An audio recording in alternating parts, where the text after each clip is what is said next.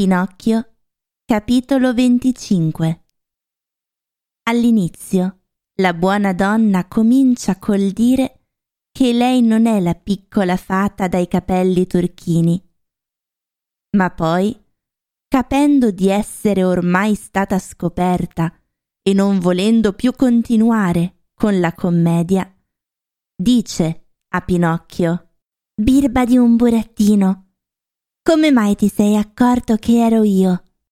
Perché ti voglio tanto bene. Ti ricordi, eh? Mi hai lasciata che ero bambina e ora mi ritrovi donna.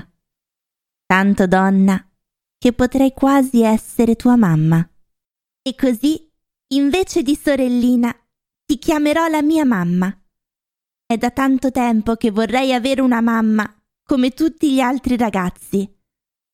Ma come hai fatto a crescere così in fretta? È un segreto. Insegnamelo. Vorrei crescere un poco anch'io. Non lo vedi? Sono ancora alto come un soldo di cacio.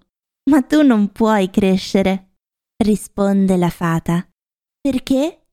Perché i burattini non crescono mai. Nascono burattini, vivono burattini e muoiono burattini. Oh, sono stufo di far sempre il burattino, grida Pinocchio. Sarebbe ora che diventassi anch'io un uomo. E lo diventerai, se saprai meritartelo. Davvero? E che posso fare per meritarmelo? Una cosa facilissima. Abituati a essere un ragazzino per bene. Non lo sono? Proprio no. I ragazzi per bene sono ubbidienti e tu invece... E io non ubbidisco mai. I ragazzi per bene amano studiare e lavorare. E tu? E io invece faccio il vagabondo tutto l'anno. I ragazzi per bene dicono sempre la verità e io sempre le bugie. I ragazzi per bene vanno volentieri a scuola e a me la scuola mi fa star male. Ma da oggi in poi voglio cambiare vita. Me lo prometti? Lo prometto. Voglio diventare un ragazzino per bene e voglio essere la consolazione del mio babbo. Oh, dove sarà il mio povero babbo a quest'ora? Non lo so. Avrò mai la fortuna di poterlo rivedere e abbracciare? Credo di sì. Anzi, ne sono sicura. A questa risposta Pinocchio è talmente contento che prende le mani alla fata e comincia a baciargliele con tanta foga che sembra quasi fuori di sé. Poi, alzando il viso e guardandola amorosamente, le domanda Dimmi, mammina, dunque non è vero che sei morta? Sembra di no, risponde sorridendo la fata. Se tu sapessi che dolore che ho provato quando ho letto qui giace. Lo so, ed è per questo che ti ho perdonato.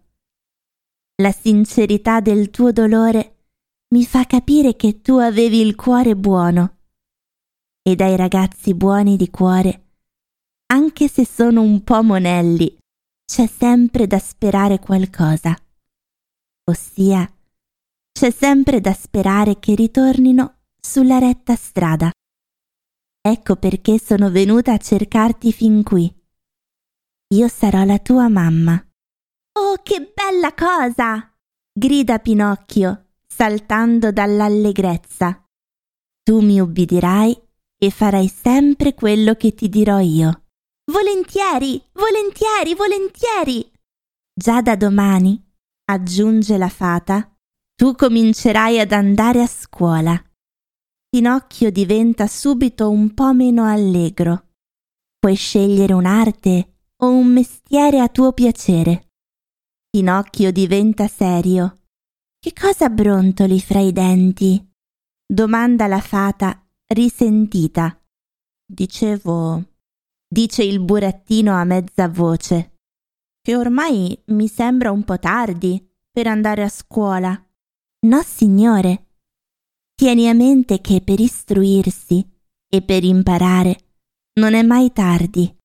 Ma io non voglio fare né arti né mestieri. Perché? Perché lavorare mi sembra faticoso. Ah, ragazzo mio, dice la fata. Quelli che dicono così finiscono quasi sempre o in carcere o all'ospedale.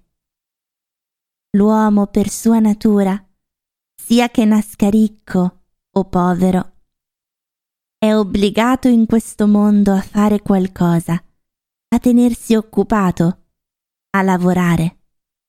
Guai a lasciarsi prendere dall'ozio. L'ozio è una bruttissima malattia e bisogna guarirla subito, fin da bambini. Se no, quando siamo grandi, non si guarisce più. Queste parole toccano l'animo di Pinocchio, il quale, rialzando vivacemente la testa, dice alla fata Io studierò, io lavorerò, io farò tutto quello che mi dirai, perché, insomma, la vita del burattino mi è venuta a noia e voglio diventare un ragazzo a tutti i costi. Me l'hai promesso, non è vero? Te l'ho promesso. E ora dipende da te.